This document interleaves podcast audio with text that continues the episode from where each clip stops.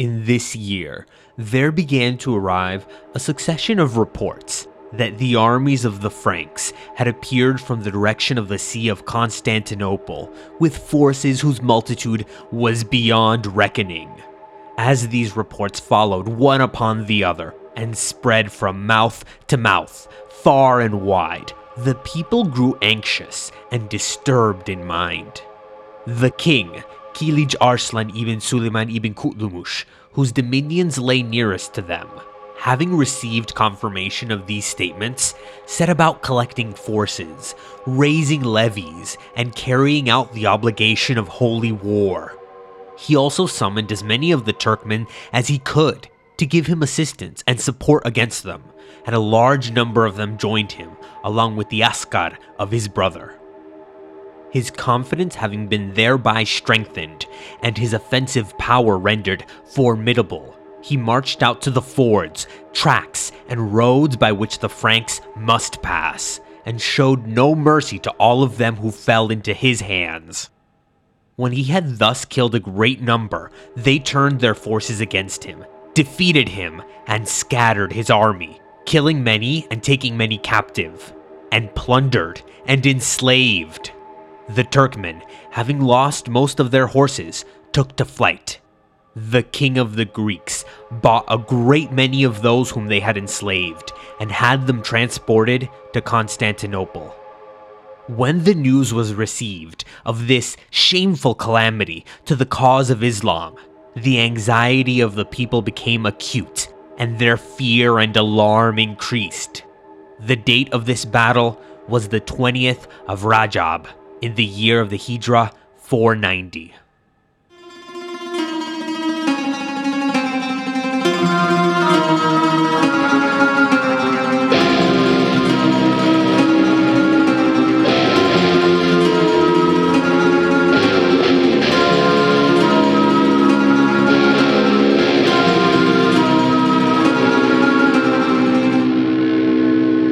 Hello and welcome to History of the Outremer, episode 2.22 Fear and Alarm. Before we get started today, some general housekeeping. So, I've been catching up with a backlog of emails as of late. If you've written me basically at any point this year, you're unlikely to have gotten a response. That's mostly because my email filters are not set up really well, and it takes me quite a while to dig through spam and all that to find actual emails with content.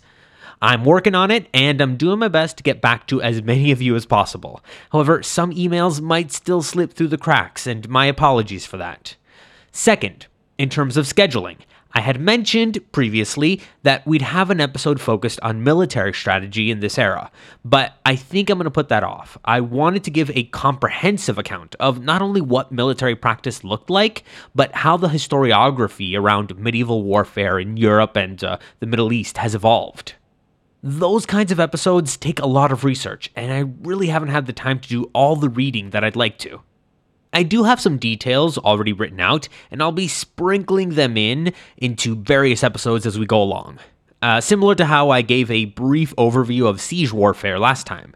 This also allows us to move the narrative along. And that's what we're doing today. Today, we'll be covering the Army of the Cross as it moves through Anatolia up to Heraclea, modern Ereğli, in the province of Konya. About two and a half months time wise, from the end of June to the 10th of September, 1097, or really just after the 10th of September. This is really the period of time in which the Crusaders begin to distinguish themselves from two groups they had inherited a lot of their behavior from namely, previous Frankish mercenaries in the service of the Romans or the Turks, and previous Latin Christian pilgrims. And they also begin to make a name for themselves in Eastern chronicles apart from Anna Komnene. Which brings me to our opening from the chronicle of Hamza ibn Asad, who was a Syrian politician from a distinguished noble family in Damascus, known as Al-Qalanisi, in Arabic, the Hatter. In his day, he seems to have been known by the nickname Abu Yala, or Yala's father, and nowadays he's mostly known by his family name, Ibn al-Qalanisi, literally son of the Hatter, or something like Hatter's son. Al-Qalanisi had a pretty good career. The records show he twice held the role of mayor, Rais, of Damascus, and he remained relatively active until his death at over 90 years old on Friday, the 18th of March, 1160. Or as he would have reckoned it, the first of Rabi, 555, in the year of the Hijra. A theme moving forward that we mostly avoided last season is going to be the Arabic calendar, known as the Hijri. There are two important things to keep in mind with the Hijri. One is that it has a different year one. It starts with the traditional date of the Hijra, the departure or migration, when the Prophet Muhammad traveled from Mecca to Medina in the Gregorian year 622. But that doesn't mean that you can just add 622 to a Hijri date to get the Gregorian equivalent. Because the second important thing to remember is that the Hijri is a lunar calendar, not a solar calendar. So it calculates years based on lunar cycles, not a trip round the sun as the Gregorian calendar does. A year on the Hijri calendar lasts 12 lunar cycles. On average, that's around 10.9 days shorter than a solar year. So every 365 days, the Hijri falls 11 days behind the Gregorian calendar. And that's, by the way, why the Muslim holiday of Ramadan takes place on different dates every year, completing a trip through the solar calendar in 33 years. Because they are different lengths, that means that every year in a Muslim chronicle could be one of two Gregorian years. Without more specific dates, you can often be off by a year for that reason. Though you can usually use common sense to work out the season most of the time. Just something to keep in mind. Going back to Al-Qalanisi, if you're following these numbers, him being over 90 in 1160 means that he was born prior to 1170, which means he was in his late 20s or early 30s in 1097, when everyone's favorite armed pilgrims came to town. However, that doesn't mean we can entirely trust his account of events. He doesn't seem to have fought in any of the conflicts during the First Crusade, though he did participate in the Second Crusade. That's not the issue, though. The issue is that while Al Qalanisi was around for the First Crusade and he had access to lots of sources to round out any gaps in his memory, he's also writing in an era when the conflict with the Franks was one that had begun to concern all Muslims. Part of the reason why is that by that point it was very apparent that the lack of Muslim unity was what had allowed the Crusaders to slip in through the cracks in the first place. We talked about this disunity at length back in season 1. As Christopher Tyerman puts it in God's War, quote, in this political turmoil, where power rested with military warlords with varying claims to legitimacy, the Western Army appeared neither as distinctive nor as threatening as it thought itself. With the main contest for power in the Near East being fought in Iran, hundreds of miles to the east, the Westerners' targets, Cilicia, Antioch, Edessa, Jerusalem, were peripheral. Given the nature of their enterprise, the Christian expeditionary force rarely constituted a genuine threat to local dynasts. Despite the loss of Nicaea and defeats by the Crusaders in 1097, the Sultanate of Rum and the power of the Danishmends remained intact, if dented only where Turkish authority had already eroded or collapsed, as in Cilicia or parts of northern Syria, including Antioch, did the Crusaders threaten existing structures of authority. This new, fanatical, single minded force, apparently of Byzantine mercenaries, fitted easily into a world dominated by armies of foreign hirelings Kurdish, Turkoman, or Armenian. The First Crusade was well suited to contemporary Near Eastern politics. End quote. Yeah, the military aspect of the crusade was really little different from the forces of previous Frankish mercenaries, especially those that had gone rogue, like Roussel de Bayeul. Remember him? And there was actually an odd sense of kinship with the Turks, who, like the Franks, were obsessed with horses and war. And though they shared a religion with locals, both spoke foreign languages and seemed to have had a bit of contempt for their softer co religionists. The anonymous author of the Gesta Francorum puts it this way quote, In truth, the Turks say among themselves that they and the Franks are of one race, and that no other men are naturally born to be warriors, as are the Franks and they. I will speak the truth. No one can argue against it. For if they had remained faithful to Christ and had held firmly to holy Christianity and had willingly confessed the one Lord and Trinity and the one Son of God, born of a virgin, who suffered and who arose from the dead, and who ascended into heaven in the sight of his disciples, and who sent the perfect consolation of the Holy Spirit, and if they had believed with right spirit and faith that he reigns in heaven and on earth, you would find no one who could match their strength, their courage, and their most ingenious ways of war. End quote. Gee whiz, those Turks, I tell you, if they were good Christians, they'd be just as good knights as anyone.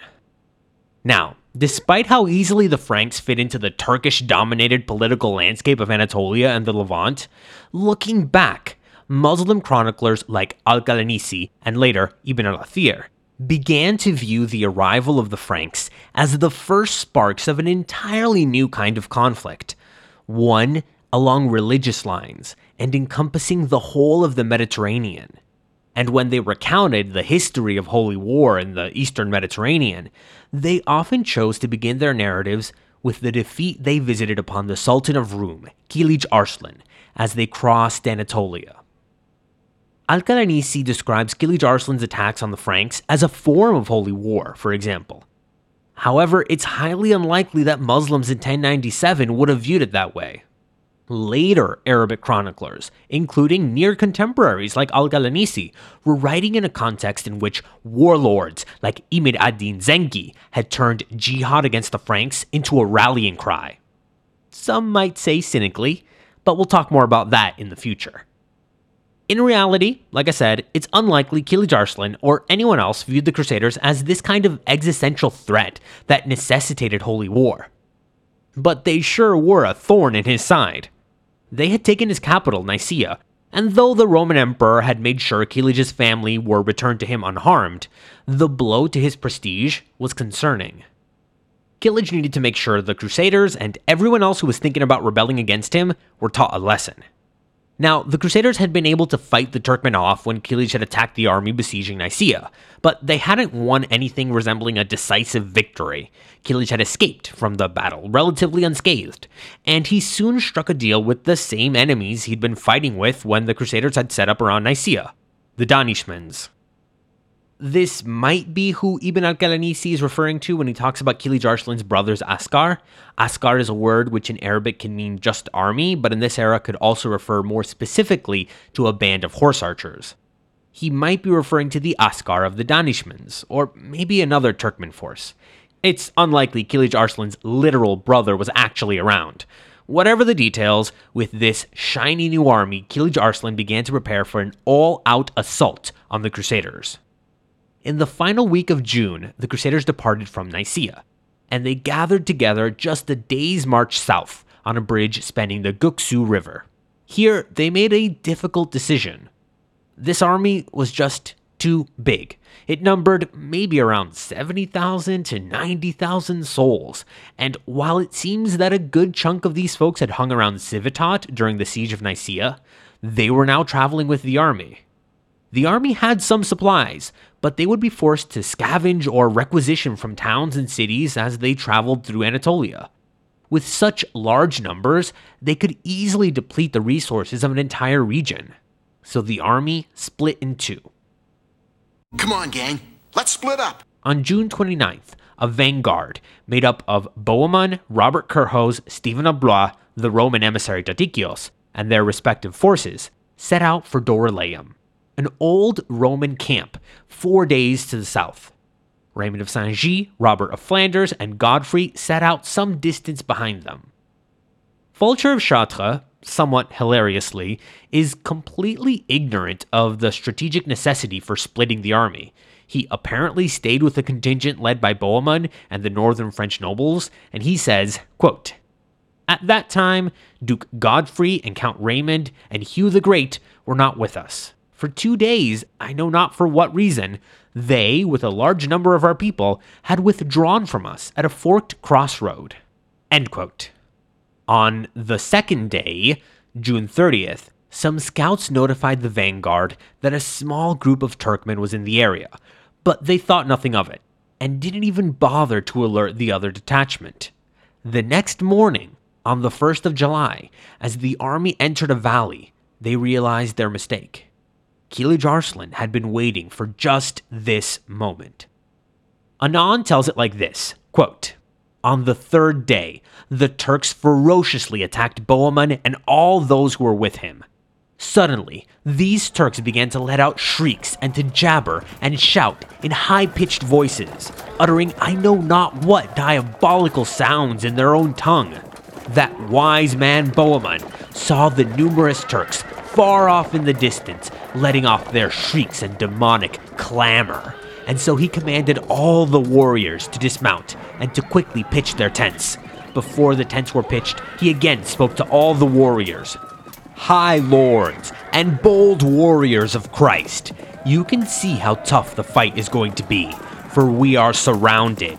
Therefore, let everyone fight manfully, and let those who are on foot pitch the tents quickly and deftly.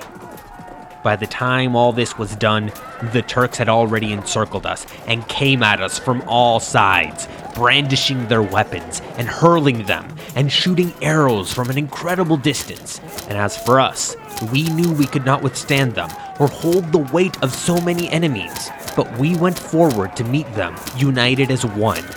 Now our men asked in astonishment, from where had emerged such a multitude of Turks, Arabs, Saracens, and others whose names I do not know, because all the mountains, hills, and valleys, and all the flat places, inside and outside, were so completely filled with this race of excommunicates. Then a secret message was sent out among us, in which God was praised and counsel given, stating, Come what may, stand firm in the faith of Christ, and have faith in the victory of the Holy Cross, because today, if it pleases God, all riches shall you be given.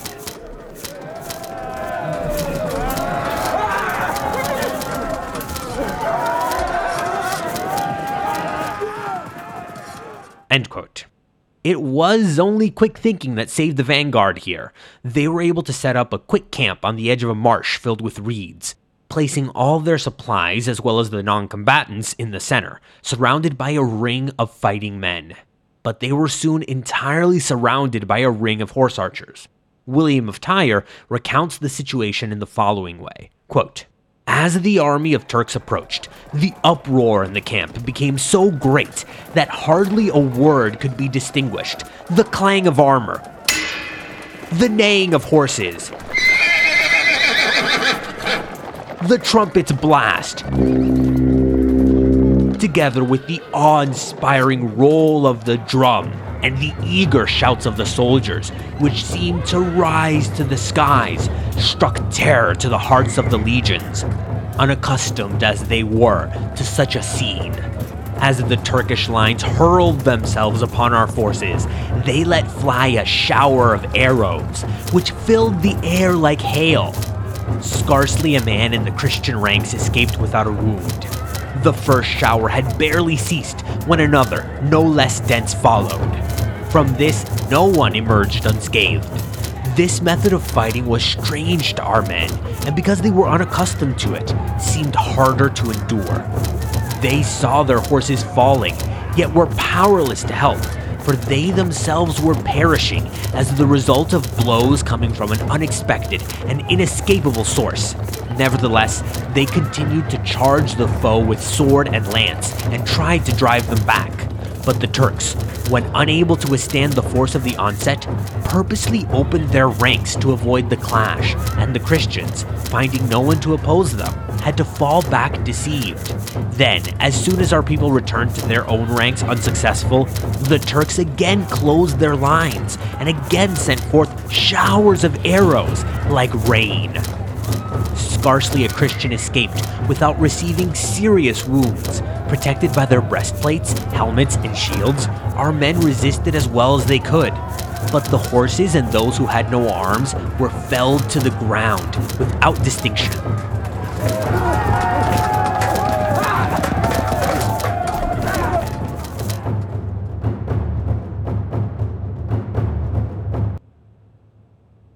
End quote. And during all of this, the other half of the army was completely unaware of what was going on. But not for long. As Albert of Aachen puts it, Quote, while flocks of the faithful were being thus afflicted, and Bohemund's strength to hold out was already weakening, already some 4,000 of the Christian army had been killed in close combat. A messenger sped on horseback through the steep mountain slopes without pause until he arrived at the Duke's camp, sad and dispirited when Duke Godfrey, who had come forward some distance from the entrance of the tent in order to inspect the allies, spotted him in the distance approaching at a gallop and looking pale with a gloomy expression. He asked why he hurried his journey, so that the messenger would report and explain to him and the other barons. The messenger reported bitter and painful news, saying, our princes, with Bohemund himself, are enduring the most violent battle of the war, and a mass of followers has already suffered the death sentence, by which our lord princes will also be killed at any moment, unless your band reinforces them hastily. Some Turks burst into our camp, and as they went down through the valley, they slaughtered the pilgrims without ceasing. They have already destroyed Robert of Paris by cutting off his head. They have struck down the illustrious youth William, Bohemund's sister's son, greatly to be lamented. And for this reason, the whole company summons you to bring reinforcements and let no delay or deferment hinder you or hold you back. When he heard all of this misery and of the Turks' audacity, the Duke ordered horns to sound loudly through all the ranks, to call all the companions to take up arms, to raise standards, to aid their allies without any delay or rest. Just as if they had been called to a party offering every sort of pleasure, they hurried to take up arms, to put on hauberks, to buckle on their swords again, to bridle their horses, and to put saddles on their backs again, to take up their shields once more, and some 60,000 cavalry rode out of the camp along with the rest of the army on foot. Already a very clear day had dawned. The sun was shining with brightest rays, and its splendor glittered on the golden shields and the iron mail, the standards and flags, bright with jewels and purple, raised high and fixed on spears, were fluttering. The swift horses were urged on with spurs. They pressed on their way, nobody waiting for companion or friend, but each going as fast as he could to the assistance and revenge of the Christians. It took five hours for the messenger to arrive at the other detachment's camp, and for the other detachment to prepare and set out to support the vanguard. A key element here was the army's discipline which was in part due to their circumstances.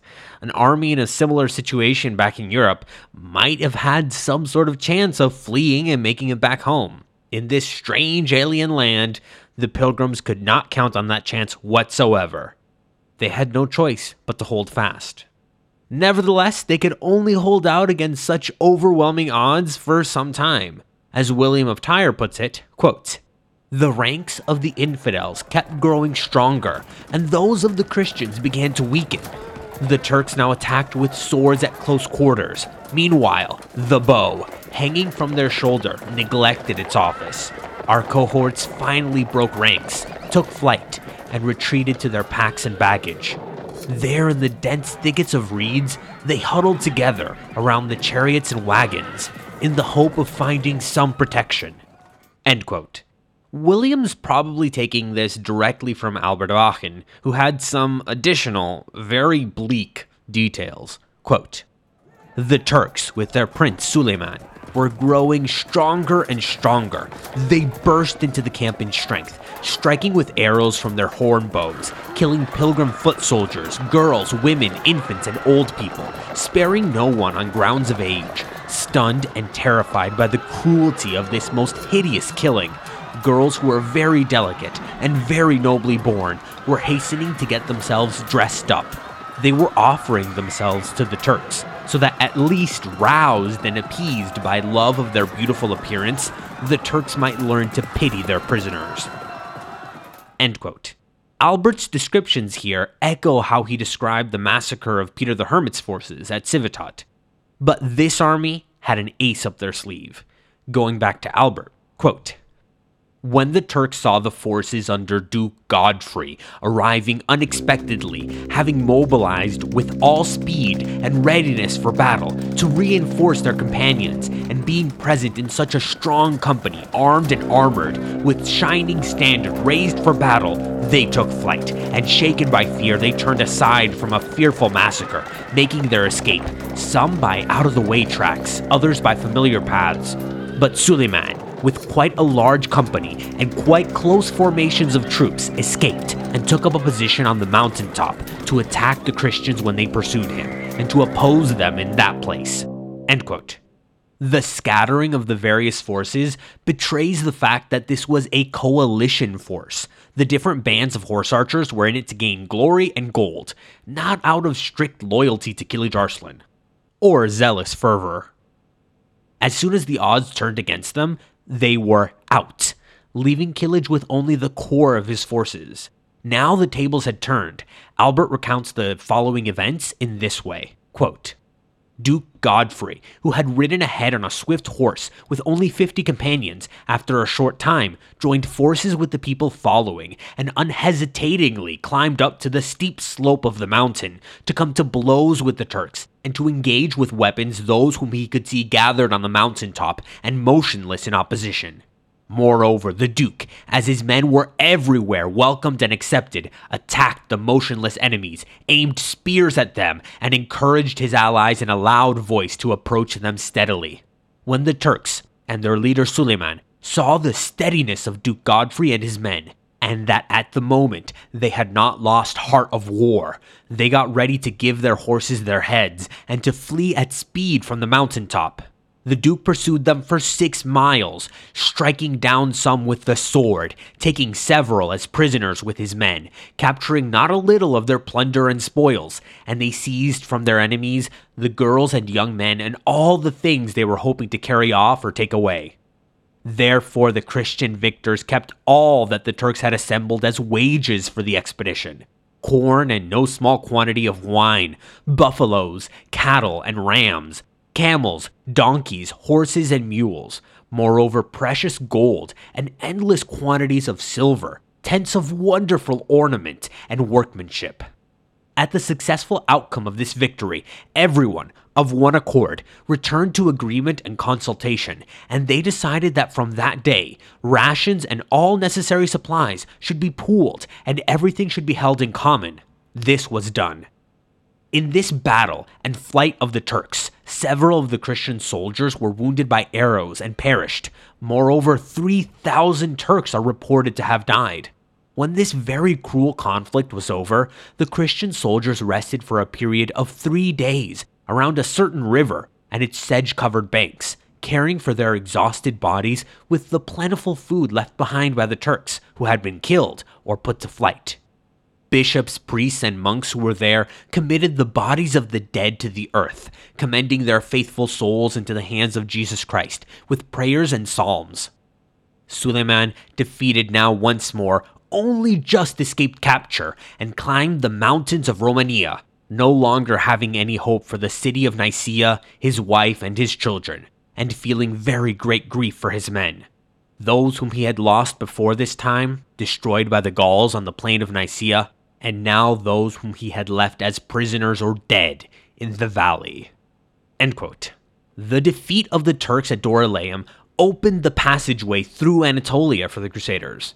As the anonymous author of the Gesta Francorum puts it, quote, The Turks, enemies of God and holy Christianity, after they were defeated, fled here and there for four days and four nights, now it happened that their leader, Suleiman, the son of Suleiman the Old, who was fleeing from Nicaea, met 10,000 Arabs who said to him, O unfortunate man, more unfortunate than all our people, what terror are you fleeing from?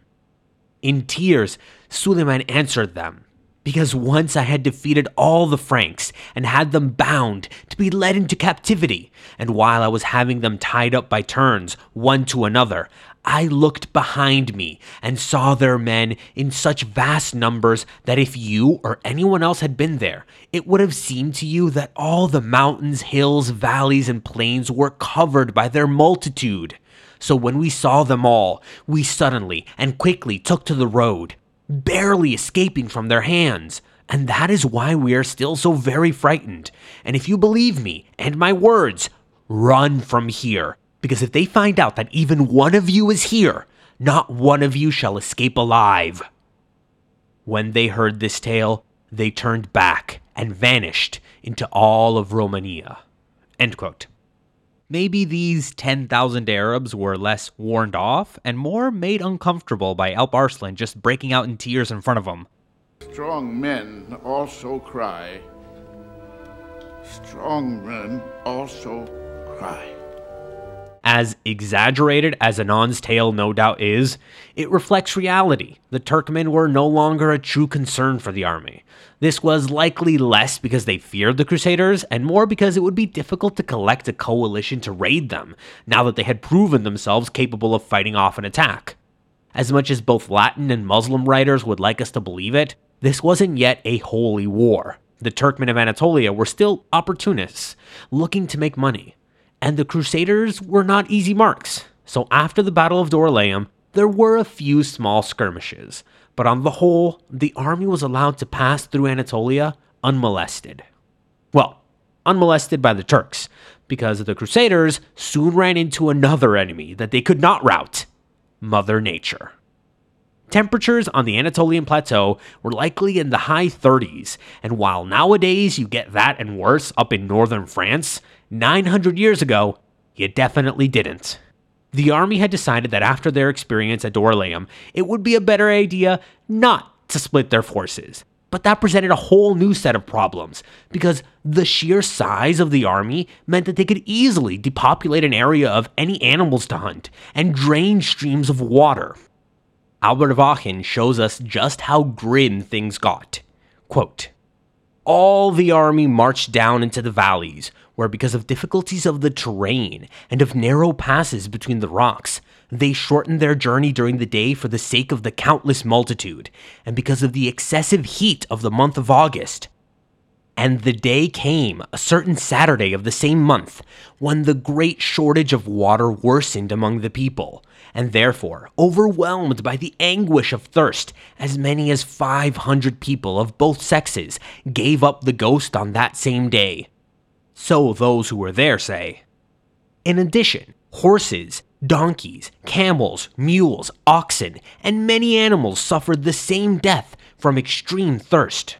We actually found all this out not merely from hearsay, but from the truthful account given by those who also shared in that same trouble. That in that same trial of thirst, men and women endured wretched tortures, such that the human mind dreads to contemplate and trembles to hear of such a pitiable affliction of thirst. For indeed, very many pregnant women, their throats dried up, their wombs withered, and all the veins of the body drained by the indescribable heat of the sun and that parched region, gave birth and abandoned their own young in the middle of the highway in the view of everyone. Other wretched women rolled about next to their young in the common way, having forgotten all shame and modesty because of their extreme suffering in that drought. They were driven to give birth not by the due order of months or because their time had come, but were forced by the raging of the sun, the fatigue of their travels, the swelling of their thirst, their long distance from water. Their infants were discovered in the middle of the plain, some dead, some half alive. Moreover, many men, growing weak from the exertion and the heat, gaping with open mouths and throats, were trying to catch the thinnest mist to cure their thirst. It was no use at all, for a very great part, as we have said, is claimed to have died there on that day. Even the hawks, no less, tamed birds and favorites of high-born nobles, were dying of that heat and thirst in the hands of their owners who were carrying them. Dogs as well, who were excellent in the hunter's art, panting with the same torment of thirst, perished in the hands of their masters. Now, while everyone was thus suffering with this plague, the river they had longed for and searched for was revealed. As they hurried towards it, each was keen and longed excessively to get before the rest in the great throng. They set no limit to their drinking, until very many who had been weakened, people as well as beasts of burden, died from drinking too much. Illness was also a persistent danger. Raymond of Aguilers, who was present on the journey, actually skates over all the hardship during the crossing of Anatolia. But he does talk about his benefactor, Raymond of Saint Gilles, who apparently got sick, bad enough that he was given his last rites. And last but not least, the natural fauna could also prove deadly. Here, Albert has a fun little story for us about Godfrey and a bear.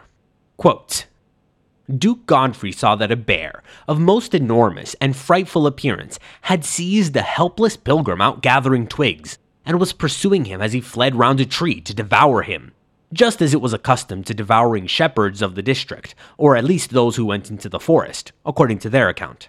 The Duke, then, as he was accustomed and ready to help his Christian comrades at all times of misfortune, hastily drew his sword, vigorously spurred his horse, and swooped down upon the wretched man. He hastened to snatch the distressed pilgrim from the butcher's teeth and claws, and racing through the middle of the thicket with a loud shout, he was exposed in the way of the cruel beast. When the bear saw the horse and its rider bearing down on it at a gallop, trusting its own fierceness and the rapacity of its claws, met the Duke face to face at no less speed, opened its jaws to tear his throat, raised up its whole body to resist, or rather to attack, unsheathed its sharp claws to rip him to pieces. It drew back its head and forepaws, carefully guarding against a blow from the sword, and wishing repeatedly to strike, it feinted.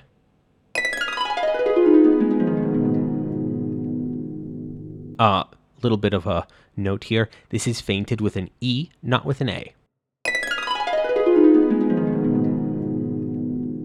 Indeed, it roused all the forest and mountains with its dreadful roaring, so that all who were able to hear it wondered at it. The Duke, reflecting that the cunning and evil animal would oppose him with bold savagery, was keenly provoked and violently angry, and with the point of his sword turned towards it, he approached the brute in a rash and blind attack to pierce its liver.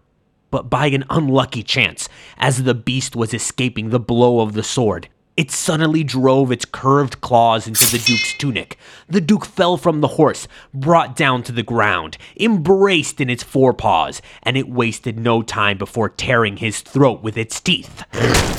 The Duke, therefore, in great distress, remembering his many distinguished exploits, and lamenting that he who had up to now escaped splendidly from all danger, was to be choked by this bloodthirsty beast in an ignoble death, recovered his strength. He revived in an instant and was on his feet, and seizing the sword, which had gotten entangled with his own legs in the sudden fall from his horse and the struggle with the frenzied wild beast, he held it by the hilt and aimed swiftly at the beast's throat, but mutilated the calf and sinews of his own leg with a serious cut. But nevertheless, although an unstaunchable stream of blood poured forth and was lessening the Duke's strength, he did not yield to the hostile brute, but persisted most fiercely in defending himself until a man called Husechin, who had heard the great shout of the poor peasant delivered from the bear, and the butcher's violent roaring, rode at speed from the comrades scattered through the forest to the assistance of the Duke. He attacked the terrifying wild beast with drawn sword, and together with the Duke, he pierced its liver and ribs with his blade. So, with the ferocious beast killed at last, the Duke, for the first time, began to lose heart because of the pain of his wound, the excessive loss of blood. His face turned pale, and the whole army was thrown into confusion by the wicked news. Everyone rushed together to the place where the brave champion and man of wisdom, head of the pilgrims, was brought wounded. Laying him on a litter, the chiefs of the army brought him down into the camp with great lamentation and grief of the men and wailing of the women, summoning the most skilled doctors to heal him. The wild beast they divided among them, saying that they had never seen anything like it in size. Well, this settles it. In the live action adaptation of The First Crusade, Godfrey has to be played by Leonardo DiCaprio, who can definitely bring some of the manic energy from his character in Django Unchained to this role. I should also mention that Albert is pretty clear that Godfrey injured his own leg, and even though he calls him a brave champion and man of wisdom, it's also pretty clear that Godfrey basically got himself into this whole mess. Nevertheless, William of Tyre, working from Albert of Aachen, subtly changed some details to make Godfrey appear a bit more heroic. And the writers of grand epics later on went even farther. The Jesuit priest Guillaume de Roy Bayonville went so far as to title his biography of Godfrey The Christian Hercules. You know, Godfrey and the bear is basically like Hercules and the Nemean lion. Anyway, this whole event happened shortly after arriving in Heraclea on the 10th of September 1097, which is where we'll leave our army for now. Because at Heraclea, the army will once again split in two, taking different paths through the Taurus Mountains that border the southeastern edge of Anatolia. Okay, let's split up and search for this ape man who eats hamburgers. The bulk of the forces will loop up north towards the anti Taurus mountain range, the long route, so to speak. But two contingents, one led by Bohemond's nephew Tancred of Hauteville, and another led by Godfrey's younger brother, Baldwin of Boulogne, will take the direct route through the Taurus Mountains into Cilicia, at that time controlled by a variety of Armenian powers, kicking off a chain of events that will lead to the founding of the first Outremer state, the County of Edessa. To wrap up today, let's reflect on what the Crusaders had accomplished. The Army of the Cross had traversed the plains of Anatolia and made it to the other side. Really, you can't understand the enormity of this success without hindsight. There will be centuries of crusades after this one, but none of them will obtain quite what the First Crusade did. That is, anything resembling a successful crossing of Anatolia by land. Just four years after the First Crusade, Latin armies would be cut down like sheep on the plains. The Second Crusade barely survived the crossing, and during the Third Crusade, the German Emperor Frederick Barbarossa fell off his horse and drowned in the same river the army of the Crusade had gathered at when preparing for their crossing. After that, it would become clear to the Latins that what the First Crusaders had accomplished was truly unique. The Latin chroniclers obviously view pretty much everything that occurred during the expedition as a sign from God. But if there was any event that truly merits the label miracle, it was this. As Fulcher of Chartres puts it, when we approached the city of Heraclea, we saw a certain sign in the sky, shining with a whitish brilliance, which appeared in the shape of a sword, with the point stretching toward the east. We knew not what it promised for the future, but committed things present and things future to the Lord.